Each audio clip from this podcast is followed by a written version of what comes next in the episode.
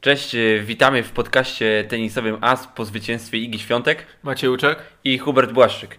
Polka sprawiła nam y, miłą niespodziankę. Faworytką meczu z Donną Vekic y, na pewno nie była. Oczywiście liczyliśmy na to, że Iga zagra bardzo dobry mecz i wtedy będzie mogła liczyć na wygraną.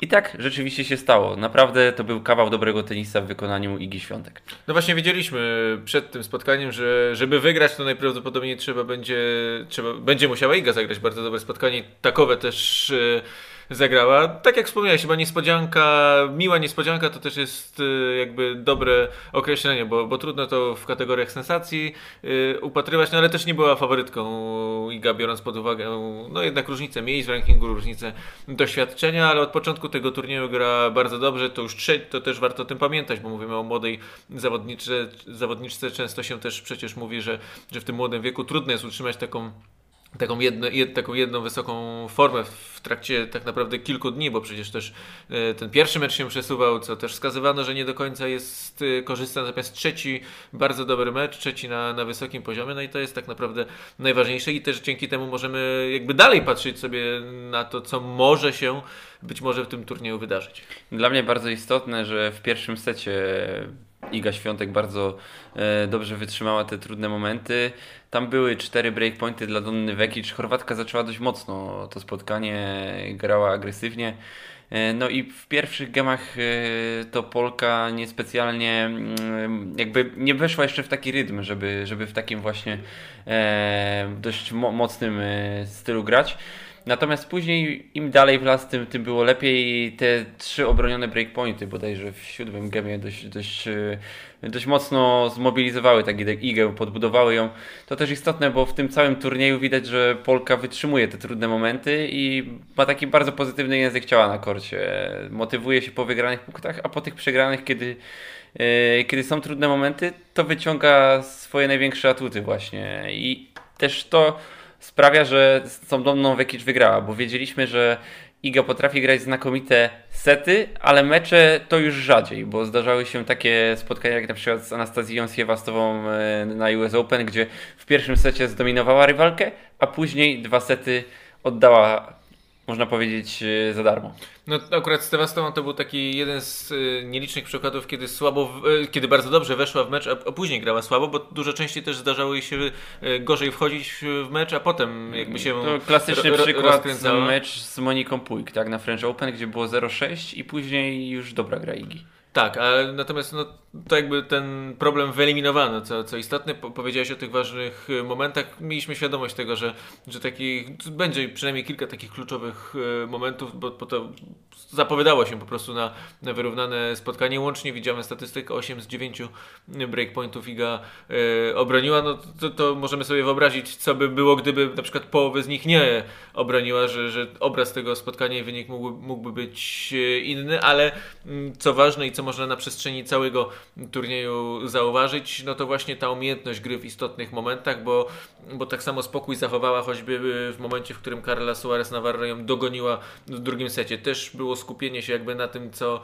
co dalej robić, jak mecz zakończyć, no i, i tu widać, że naprawdę taki coraz bardziej dojrzały tenis możemy oglądać to nie tylko też ten aspekt mentalny, ale też tenisowy, bo tak patrząc na te mecze, to coraz mniej dziur jest w tym tenisie świątek.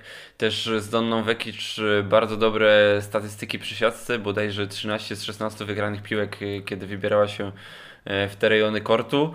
E, serwuje bardzo dobrze. No, naprawdę jest na czym budować. Tak sobie patrzę teraz statystyki wygrania piłek po pierwszym serwisie 78%. To jest naprawdę, to jest naprawdę wysoki procent, bo tak się często to kręci wokół 60-65, tak jak kojarzę statystyki spotkań WTA.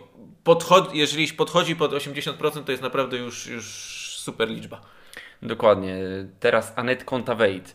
Musimy powiedzieć, że mimo tego zwycięstwa z Brindą Bencic bardzo szybkiego, bo to było bodajże 40 parę minut, 6-1, 6-0, to Kontaveit nie jest zawodniczką, której byśmy się bardzo bali. To jest raczej e, taka tenisistka na poziomie Donny Vekic i wiemy, że Iga z nią już grała w Toronto, gdzie skończyło się 4-6, 6-7, ale tam e, też swoje szanse Polka miała.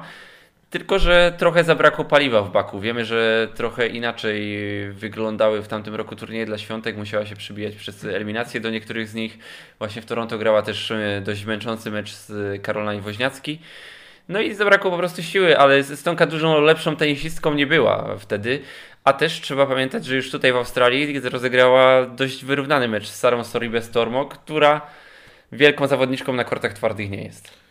No, powiedziałeś o tym e, meczu, który, który trwał dużo mniej niż godzinę, co, co się zdarza na tym etapie Wielkiego Szlema. Już, już naprawdę rzadko 6-0, 6-1 zwycięstwo z Belindą Bencic, natomiast Anet Kontaveit y, jakby nic jej nie ujmując, jeśli chodzi o takie zwycięstwo bardzo, mm, bardzo no, dosadne i, i, i wysokie, no to, to nie jest zawodniczka, która jakby tylko swoją grą jest w stanie tak szybko wygrać mecz, bo, bo one, mm, to, to, tak jak na przykład Serena Williams wygrała z Wong Chiang, zdaje się w US Open też w 44 minuty.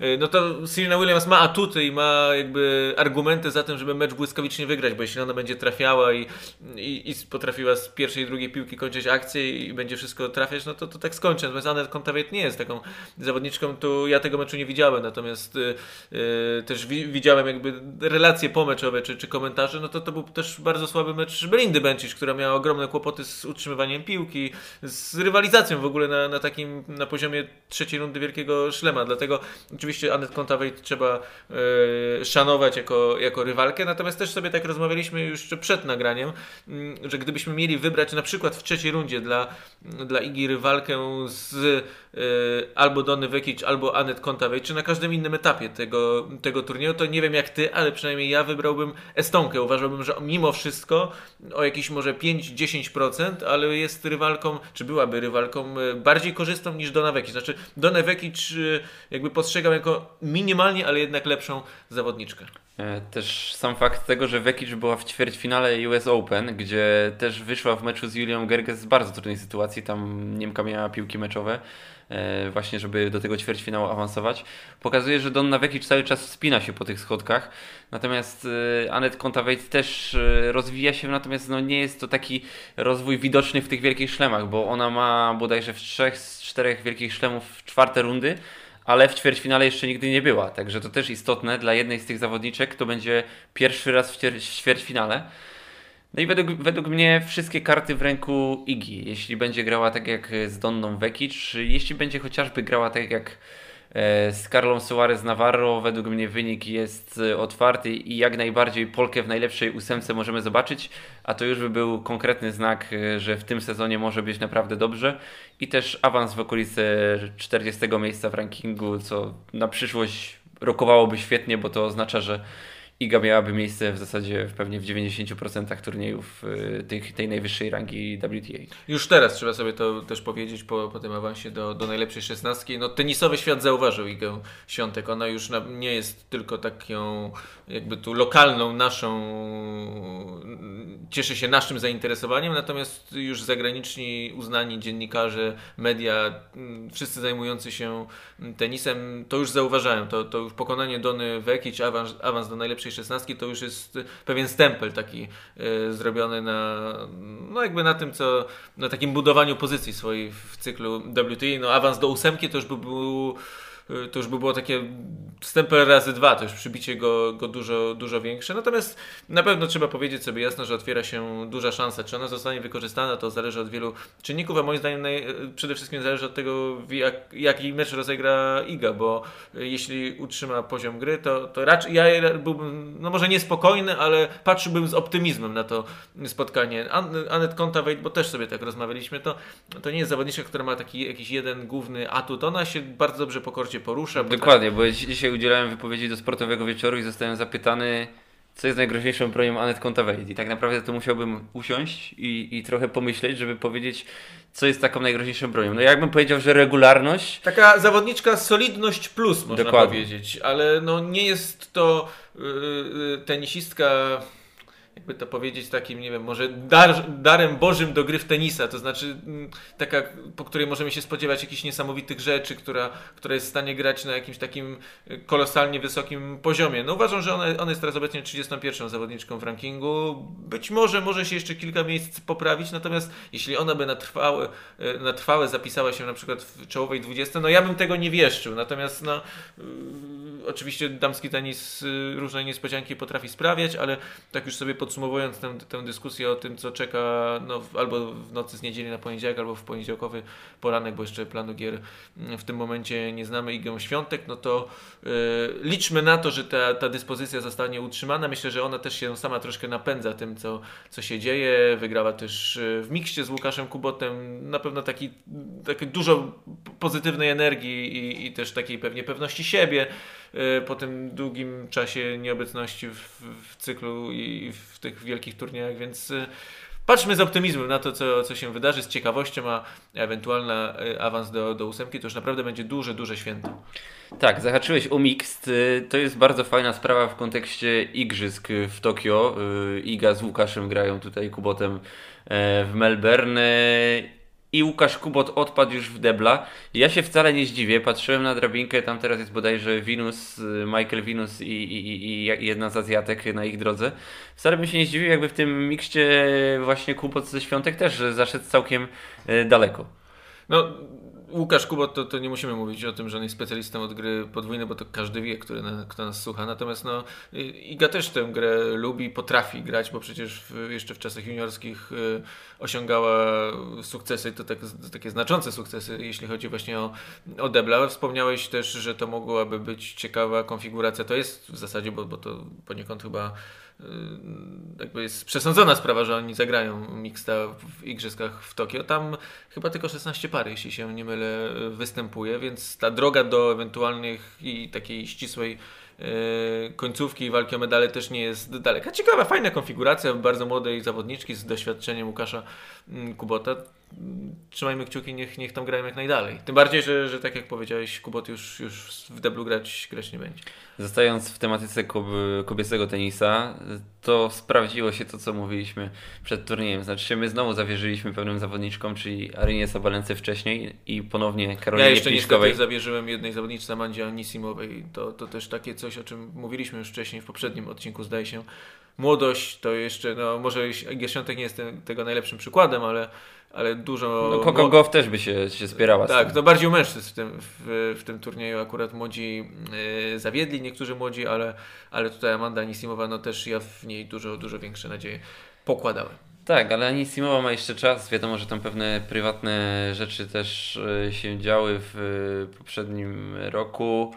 E, natomiast no, dla Karoliny Pliszkowej chyba nie ma usprawiedliwienia. To jest kolejny turniej, na który Czeszka przyjeżdża jako tenisistka, która gra znakomicie, a przegrywa może nie jakoś bardzo sensacyjnie, bo Anastazja Pawłyczenkowa to jest uznana firma, to jest zawodniczka, która poniżej pewnego poziomu raczej nie schodzi i zwłaszcza w Australii gra dobrze, bo w tamtym roku też przecież mecz z Danielem Rose Collins y, o najlepszą czwórkę bodajże przegrany przez Anastazję Pawliczenkową, ale tutaj ja mówiłem, że, że, że może Pliszkowa ten mecz przegrać, mimo wszystko jednak no, zdziwiłem się rano, że, że nacz podkreślona była Pawliczenkowa i że Pliszkowa żegna się e, z turniejem, tym bardziej, że tak jak mówię, w, te, w tych wcześniejszych turniejach kapitalnie serwowała i w zasadzie nie ma takiego jakiegoś logicznego wytłumaczenia tej zapaści Czeszki w turniejach wielkoszlemowych. No logicznego faktycznie nie ma. Ja tylko kiedyś pamiętam już dość dawno temu, ale to też po jednym z y,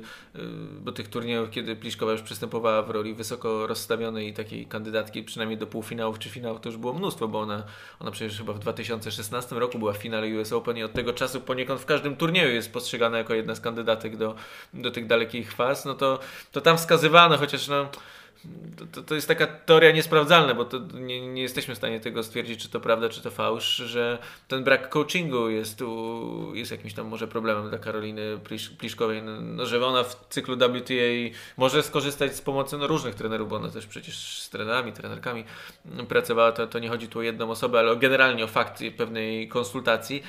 Ale z drugiej strony wydaje mi się to takim troszkę być może nawet za prostym wytłumaczeniem. No, no też... Oczywiście nie mieliśmy okazji rozmawiać z Karoliną Pliszkową na ten temat, choć jest to też no, no, no ciekawe z, z, takiej perspektywy, że, że, że ona tydzień czy dwa przed Wielkim Szlemem potrafi grać znakomicie, a, a potem w tych Wielkich Szlemach ma, ma kłopoty.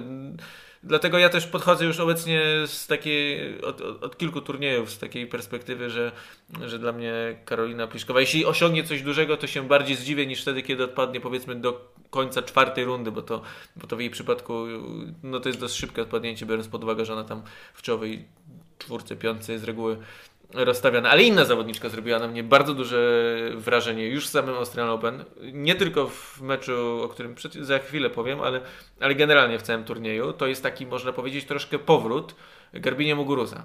Naprawdę znakomite spotkanie z Eliną Svitoliną. Pytanie oczywiście o, o umiejętność utrzymania tej dyspozycji do samego końca turnieju, ale gdyby się to udało, no to moim zdaniem Garbinie Muguruza spokojnie może się bić w półfinale czy w finale, bo, bo to ona wygrała z, Elin, z Eliną Svitoliną i to wygrała w pełni zasłużenie, wygrała dość gładko jak na takie spotkanie, bo 6-1, 6-2 w godzinę i 8 minut. Taki bym powiedział, naprawdę zgłosiła akces do tego, by, by jej się bliżej przyjrzeć. Tak, przeciwko Svitolinie w zasadzie nie było czego zbierać. Ja widziałem statystyki z tego spotkania i to bardzo rzadko się zdarza, żeby osiągnąć taki stosunek winerów do niewymuszonych błędów, tym bardziej, że wiemy jak Hiszpanka gra. Ona nie kalkuluje, często to jest trochę jak e, w kasynie, czarne, czerwone, a tutaj jednak e, no, grała na bardzo wysokim poziomie. Też się wcale nie zdziwię, jeśli właśnie Muguruzę zobaczymy w dalekiej fazie turnieju, tym bardziej, że ona gdzieś tak nawet nie z peletonu, tylko trochę za tego peletonu do tego turnieju przystępowała. W zasadzie chyba nie wymieniliśmy jej nazwiska w ogóle przed turniejem. Y, żaden z nas nie, nie mówił o niej ani w kategoriach y, do nawet no bo tak, czwartej tak, Ona już nie jest kandydatką, żebyśmy o niej mówili, że na przykład może być, y, że może zawieść, no bo, bo tak naprawdę ona teraz zajmuje 32 miejsce w rankingu i, i nikt jej już raczej nie postrzegał jako takiej zawodniczki z czołówki, a, a ona też, co by nie mówić, to przegrała pierwszego seta w, w, pierwszym meczu w tym turnieju z Shelby Rogers. Y, brała wcześniej przerwę medyczną, jakby, w której widać było, że się źle czuje, ma kłopoty z oddechaniem i, i mogło się wydawać, że ona ten drugi set szybko przegra i, i pojedzie do domu. Ona rozbiła tę Shelby Rogers, potem wygrała z Alią Tomlianowicz, taką zawodniczką też, no, z którą się trzeba troszkę napocić. Tam, tam z nią łatwo nie jest. Y, no, szybkie, błyskawiczne zwycięstwo z Muguruzą. Warto, warto rzucić na tę zawodniczkę okiem, bo bo naprawdę pokazuje taką dyspozycję, no to jest przecież zwyciężenie turniejów wielkoszlemowych, e, więc teraz zagra z Kiki Bertens, to też e, spotkanie ciekawe, ale biorąc pod uwagę, że Kiki Bertens też nie do końca e, dobrze radziła sobie dotychczas w wielkich szlamach, to dla mnie faworytką Hiszpanka. No tak, Kiki Bertens to jest trochę taka zawodniczka, Anglicy nazywają takich, że shaky hands mają w tych, w tych kluczowych momentach. Ale i... sama Bertens kiedyś mówiła, że ona nie lubi grać na dużych kortach przy ogromnej publiczności, że tam stresuje, więc być może tu też jest pewna odpowiedź na to pytanie. Bardzo e, możliwe. I, I te nasze rozważania ukryte. Ale ja chciałbym zahaczyć o inną, e, jakby o inną kwestię, bo piąty dzień Australian Open to było takie cmentarzysko faworytów. W zasadzie czego byśmy się nie dotknęli i, i co byśmy nie przewidywali przed tym dniem, to w zasadzie się nie sprawdzało. I ostrzyliśmy sobie zęby na mecz yy, Caroline Woźniacki Serena Williams i żadna z tych zawodniczek ostatecznie do czwartej rundy nie awansowała. W, przypadku Dunki yy, to był ostatni mecz w karierze. Ons Jabir yy, pokonała po raz ostatni Dunkę. I właśnie, mamy otwartą drabinkę dla zawodniczek, które przewijały się może jak Sofia Kenin w naszych przewidywaniach, ale myśleliśmy, że one w półfinale to raczej nie zagrają. A teraz Kenin, Coco Goff, Jabir i Xiang Wang. I jak myślisz, kto, kto może z tych y, zawodniczek znaleźć się y, w półfinale? Bo to naprawdę dla każdej z nich byłoby wielkie osiągnięcie. No moim zdaniem będzie to zwyciężenie meczu Kenin-Goff i tu bym, na ile możemy coś przewidywać, y, to moim zdaniem to jest takie może niepewne, ale ja bym tutaj dał takie 9 na 10, że będzie to albo Goff, albo Kenin, w zależności, która z nich wygra. Raczej bym się skłaniał ku Kenin, acz, aczkolwiek no Goff też y, pokazuje, że trzeba się z nią liczyć, natomiast y, no też warto pamiętać i mimo wszystko, ja nic nie chcę ujmować Cory Goff, ale Naomi Osaka zagrała bardzo, bardzo słabe spotkanie. Oczywiście, mówi się, że gra, jak, gra się jak przeciwnik pozwala i, i, i sporo jest takich, mm, takich różnych twierdzeń, ale moim zdaniem no, to był tenis spoza pierwszej setki. Mnóstwo błędów, po prostu no, bardzo słabo, fatalnie długimi momentami grała Naomi Osaka, dlatego no, jestem ciekaw jak y, Goff zaprezentuje się na tle Sophie Kenin, która już od dłuższego czasu jest w wysokiej dyspozycji, bo Osaka miewa takie wahania, ona potrafi grać genialnie, ona czasem w trakcie nawet jednego meczu, taki jeden mecz jej na początku sezonu komentowałem z Marią Sakkari, tam zagrały trzy sety, drugi set dramatyczny Japonki. Przegrała szybko, doszło do, do trzeciej partii. W tej trzeciej pierwszego gema chyba zdała się przełamać. Wydawało się, że płynie i zaraz będzie mecz przegrany. Ona się odblokowała i wygrała bo 6-2, więc u niej to różnie, różnie bywa, ale Sofia Kenin jest y, dość przewidywalna i można się po niej spodziewać y, dobrego meczu, więc jestem ciekaw, jak wypadnie na te mm, swojej, można powiedzieć, rodaczki. No i gdybym miał tutaj wskazywać, która z tych y, zawodniczek zagra w półfinale z tych, jakby tej grupy, którą wymieniłeś, no to, to byłbym zszokowany, gdyby to była Wong albo Uns Jabir. Raczej zdecydowanie skłaniałbym się ku Kenny lub, lub Goff. Zostawiając tenis kobiecy, bo, bo dużo na ten temat już powiedzieliśmy, to turniej męski. Wiele kapitalnych spektakli. Roger Federer, John Millman. Naprawdę mecz taki, że, że oglądało się go z przyjemnością. Może nie ze względu na poziom tenisowy, bo Roger robił wiele błędów, ale dramaturgia 10 na 10. Tak, czasem świetna dramaturgia jest dużo lepsza i nawet taka bardziej angażująca niż, niż mecz na wysokim poziomie i tutaj to, to było, bo no bo wydawało się i to nie w jednym momencie, a w kilku w tym meczu, że, mm, że to koniec Rogera Federera i, i, tak, tak jak mówiliśmy o Osace, że grała bardzo słabo, no to też słabo grał Federer bo tych błędów mnóstwo popełnionych, czy, czy nawet takich kilka akcji przy siatce, których on nie mógł skończyć, no było widać, że napędzony jest też, też John Millman, no miał 8-4 i w tym, przy tym 8-4 to myślę, że, że na palcach jednej ręki moglibyśmy policzyć tych, którzy wierzyli, że on to odwrócił, biorąc przede wszystkim to pod uwagę to, jak grał, bo gdyby to był Federer grający bardzo dobrze, a te 8-4 byłoby takim zbiegiem trochę może niekorzystnych okoliczności, to prędzej można by się spodziewać, że odrobi, ale on zagrał zagrał bardzo mądrze, bo, yy, bo moim zdaniem zdawał, zdając sobie sprawę, że nie za bardzo idzie mu, jeśli chodzi o takie ryzykowanie, granie ofensywne, dał jakby, pozwolił się troszkę wykazać Milmanowi. Tak jakby przebijał na drugą stronę w dobrym tempie, ale też czekał, co zrobi Australijczyk. No i Australijczyk troszkę się pozmieniał swoje koncepcje, tak jakby mm, nie, móc, nie mogąc korzystać z tych błędów Federera, których było wcześniej mnóstwo, no, no musiał jakieś swoje też plany mm, troszkę pozmieniać, no i nie wyszło mu to na dobre. Zabrakło w zasadzie jednego dobrego serwisu, tak mi się wydaje, bo gdyby przy tym stanie 8-5 Mirman raz dobrze zaserwował, to wątpię, żeby Federer wrócił y, do meczu.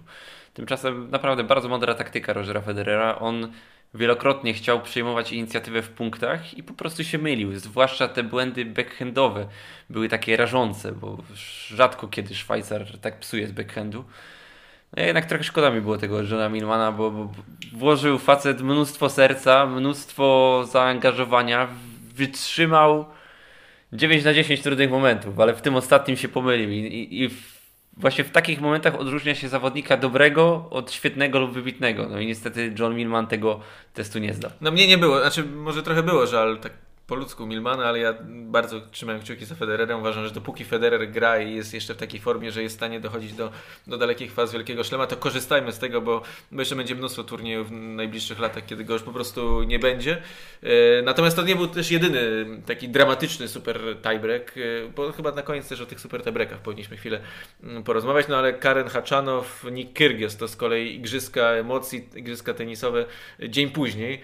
E, no może nie był aż tak bardzo jedną nogą poza turniejem jak Federer, nie Kyrgios, ale też wybrnął z ogromnych tarapatów. Tak, też w taki dojrzały sposób trzeba powiedzieć. No na skórce od banana już, już był przy, przy tym stanie bodajże 8 do 7 prowadził Haczanow i miał dwa serwisy.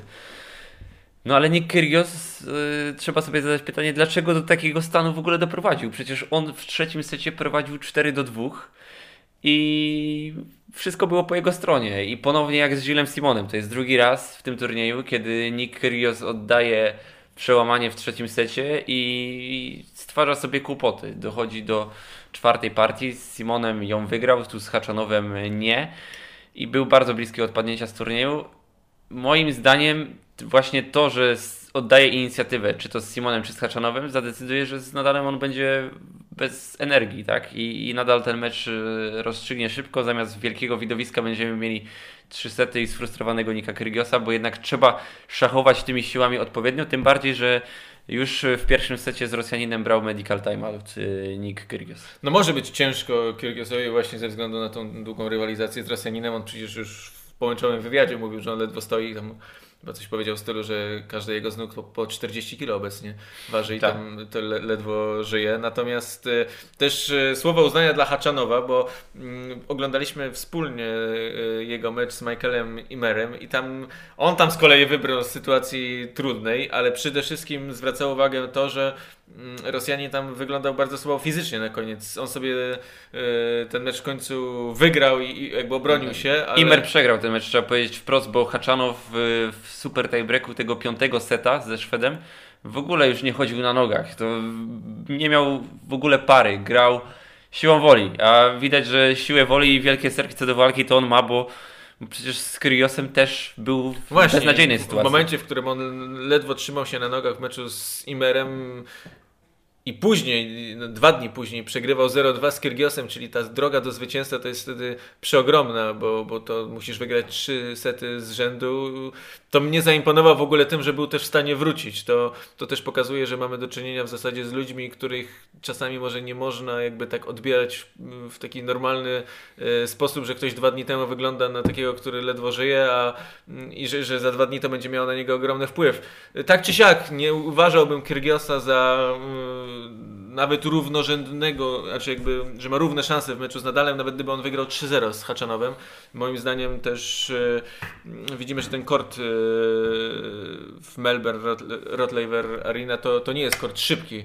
W tym roku mogliśmy to zobaczyć choćby w meczu Federera z Milmanem, dlatego Cztery sety to jest maksymalnie to, co daje Nikowi Kirgiosowi. Mam nadzieję się mylić, bo bardzo bym sobie życzył takiego widowiska, o jakich rozmawialiśmy przed chwilą, czyli właśnie zakończonego choćby super tiebreakiem, ale takiego z mnóstwem zwrotów akcji i, i, z takim po prostu ogromnymi emocjami, bo to już bez względu na to, kto wygrywa, to, to takie mecze właśnie jak Federer, Milman czy, czy Haczanow, Kyrgios no, są zapamiętywane na zdecydowanie dłużej niż, niż kilka dni, ale no dla mnie mimo wszystko zdecydowanie faworytem jest, jest nadal. Tak, y, będziemy mieli też w nocy z niedzieli na poniedziałek kilka naprawdę zapowiadających się fantastycznie pojedynków, bo też Rubliow zagra ze Zwieriewem. To myślę dość niespodziewane rozstrzygnięcie, że Zwieriew tak suchą stopą przeszedł przez ten turniej. E, bo praktycznie nie stracił, nie stracił seta. Mimo, Jak nie Zwieryw, można powiedzieć. Mimo, że kilka razy był w tarapatach, to, to cały czas e, e szedł do przodu. A wydaje mi się, że, że Rubliow e, może dać mu naprawdę solidną lekcję tenisa, bo jest e, młody Rosjanin w znakomitej dyspozycji. Wygrał 11 mecz z rzędu. Ty zazwyczaj jesteś takiego zdania, że takie pasy muszą się kiedyś skończyć, ale mi się wydaje, że to jeszcze nie jest ten moment, że, żeby Rubliow e, pożegnał się z Australian Open. No właśnie po tym bardzo obiecującym, udanym początku sezonu Rybliowa y, zaczęto w nim upatrywać, no już tak nawet mówiono dość odważnie, jednego z kandydatów do gry na koniec tego sezonu w turnieju ATP Finals, więc to też jest dla niego dobry moment, żeby y, pokonać, no można powiedzieć, czołowego zawodnika na świecie. Też się nie zdziwię, co więcej upatrywałbym minimalnego faworyta nawet w Rosjaninie, mimo że, mm, no tak jak zauważyliśmy, Zwierew tak naprawdę bez większych kłopotów do, dotrwał do, do tej fazy turnieju, co mu się wcześniej raczej nie zdarzało, a też nie miał takich, y, choćby z Fernando Verdasco, to by można sobie wyobrazić, że on mógłby popaść w takie mm, kłopoty i zagrać sobie na przykład 5, 5 setów zakończonego, zakończyć piątego seta takim 6-4 czy, czy 7 do 5. Tam daleko od jakiejś turbulencji nie było, bo Verdasco prowadził 4-2 w trzecim secie, tyle że Hiszpan daleki od dobrej dyspozycji. Tak, e, więc, więc to jest na pewno jeden z ciekawszych meczów, ale będziemy mieli też taki pojedynek e, Miedwiediew-Wawrinka. Tutaj wydaje się, że Rosjanin zdecydowanym faworytem jest, ale wiemy, że Stan Wawrinka to jest taki zawodnik e, no, niezwykle zadziorny, który wyjdzie bić się na, na, na kort i, i on nie odpuści Y, pewnie do, od pierwszej piłki będzie maksymalnie taki naładowany energią, więc, więc to też jest na pewno mecz, na który można sobie ostrzyć zęby. Mecz ciekawy, ale ja mimo wszystko tutaj Miedwiediewa bym stawiał w, roli tego zawodnika, który zagra w ćwierćfinale i myślę, że cztery sety spokojnie, spokojnie zmęczy Wawrinkę, który naprawdę był blisko odpadnięcia z Andreasem Seppim. Gdyby Seppi był zawodnikiem bardziej charakternym, bardziej nie, nie, nie wiem nawet jakiego słowa użyć, ale ten Andreas Seppi miewa takie mecze naprawdę, w których jest blisko, ale, ale cały czas nie może wygrać e, tego dużego meczu, takiego jak chociażby z Krygiosem kiedyś pięciosetówkę w Australii wygrał. No, ale Wawrinka widać nie jest w najlepszej dyspozycji. Porozmawiajmy więc o tych super tiebreakach, bo ty też napisałeś, że kupiłeś ten pomysł yy, po dłuższym czasie, ale jednak, jednak podoba ci się to. To znaczy, kiedy wprowadzono te, te zmiany, bo ja nie wiem, czy zac zaczęło się chyba od Wimbledonu i, i później wprowadził, ale to jakby dzieliło te decyzje kilka tygodni chyba i Australian Open też zdecydował się na troszkę inny format, bo, bo przy 6-6 jest w Australii, a 12-12 jest w Wimbledonie. Natomiast no, muszę przyznać, że, że mają coś sobie takiego elektryzującego te, te super tiebreaki, że w momencie 6-6 rozpoczyna się taka gra do 10 punktów, no i wiemy, że ona jakby jest gdzieś pewien koniec i że teraz ten każdy punkt to waży razy 3, bo, bo tutaj e, tak jak nawet powiedzmy były, grało się do tych dwóch gemów przewagi, bo nie wiem, 13-13 i powiedzmy Nick Kyrgios przy swoim serwisie ma 40-0, to nawet jeden przegrany punkt to, to niewiele zmieniał, tak? Czy, czy tam powiedzmy przy, na początku Gema też grali jacyś zawodnicy dysponujący dobrymi serwisami, a z reguły w, do, wtedy do takich sytuacji dochodziło. No to tak e, ważyły te punkty, ale już mimo wszystko nieco, nieco mniej. A tutaj jest taka no, rozgrywka pełna emocji i, i podoba mi się to. Muszę przyznać, że, że ma to swój, swój urok. E, nie wiem, czy, czy może faktycznie nie jest ciekawsze to rozwiązanie przy 12-12, że i tu się troszkę jeszcze zostawia z tej rywalizacji na, mm, do dwóch gemów przewagi. Wiesz co, inaczej, ja pojmuję to w ten sposób, y, że jak gramy już do tego 12-12 i jest tak kapitalny poziom meczu jak Djokovic-Federer, to dla mnie żal było, że ten super tiebreak o finale musi rozstrzygnąć. Natomiast tutaj jak przy po 6 E, to takie mniejsze uczucie niedosytu mam, bo jednak e, te super tiebreaki e, Federera z Milmanem i Krygiosa z Haszanowem w zupełności zaspokoiły mój głód tenisa i, I żałowałbym trochę, że panowie musieliby się męczyć kolejne te minuty, bo, bo jednak te mecze trwały nieprawdopodobnie długo. Tak, y, natomiast y, gdyby jeszcze jakieś reformy może, moglibyśmy my przeprowadzić, to ja bym y, proponował, żeby w US Open też przeszli na super tiebreaka w piątym secie, bo ten super tiebreak to mimo wszystko jest taki... Krok do przodu. Krok do przodu, bo no, tiebreak do 7 punktów, tu 10, no niby to są tylko 3 punkty, ale jednak mimo wszystko wydaje się, że między tym tiebreakiem a super tiebreakiem, mówię, realnie 3 punkty, ale to jest troszkę dłuższa droga, jest też okazja do, do takiej dłuższej rywalizacji, takiej bardziej mimo wszystko wydaje się wymiernej. Przy 6-3 w zwykłym tiebreaku w zasadzie przegrałeś. Przy 6-3 w super tiebreaku nadal jeszcze możesz wszystko. Tak, dlatego fajnie byłoby może mm, nic nie słyszeliśmy o takich planach i powątpiewam, by ktokolwiek je miał, no ale gdyby, gdyby ktoś je miał kiedyś na to wpadł, to, to brawo i, i przyklasnęlibyśmy bardzo, ale, ale tutaj też chyba pewnie w którymś z odcinków sobie dyskutowaliśmy, że, że słabo, że te super tiebreaki wprowadzają, że troszkę zabijają emocje, ale, ale czasem... Bijemy się trochę w pierś, bo, bo jest, jest fajnie. oceniliśmy, no, no, no, wtedy ocenialiśmy na, na podstawie jakby teorii, teraz w praktyce okazało się, że to faktycznie nie całkiem nieźle się, się sprawdza i, i może jeszcze miejmy nadzieję w sumie, że, że zobaczymy jeszcze z 2, 3, może 5 do końca turnieju takich bardzo emocjonujących, y, wyrównanych super, super tiebreaków. Tak, tak. Liczymy, że jeszcze kilka takich dramatycznych spotkań zobaczymy, bo naprawdę y, nawet nie poziom tenisa, bo tak Federer Milman to, to nie był wielki mecz, jeśli chodzi o tenis, ale właśnie ta dramaturgia powoduje, że y, trudno oderwać się od telewizora przy takich spotkaniach. No tak, więc będziemy to wszystko oglądać. E, no przede wszystkim miejmy nadzieję, że spotkamy się i dalej będziemy sobie dyskutować, co tam może się stać w kolejnym meczu Igi Świątek, no ale ale najpierw musimy oczywiście poczekać na spotkanie z Anet Kontaveit, ale jak już wspominaliśmy, jesteśmy optymistami. Zobaczymy, jak, jakie czy realia okażą się też, też pozytywne, czy bardziej brutalne. Spotykamy się na pewno na początku przyszłego tygodnia. Dziękujemy za dziś. Hubert Błaszczyk i Maciej Łuczek.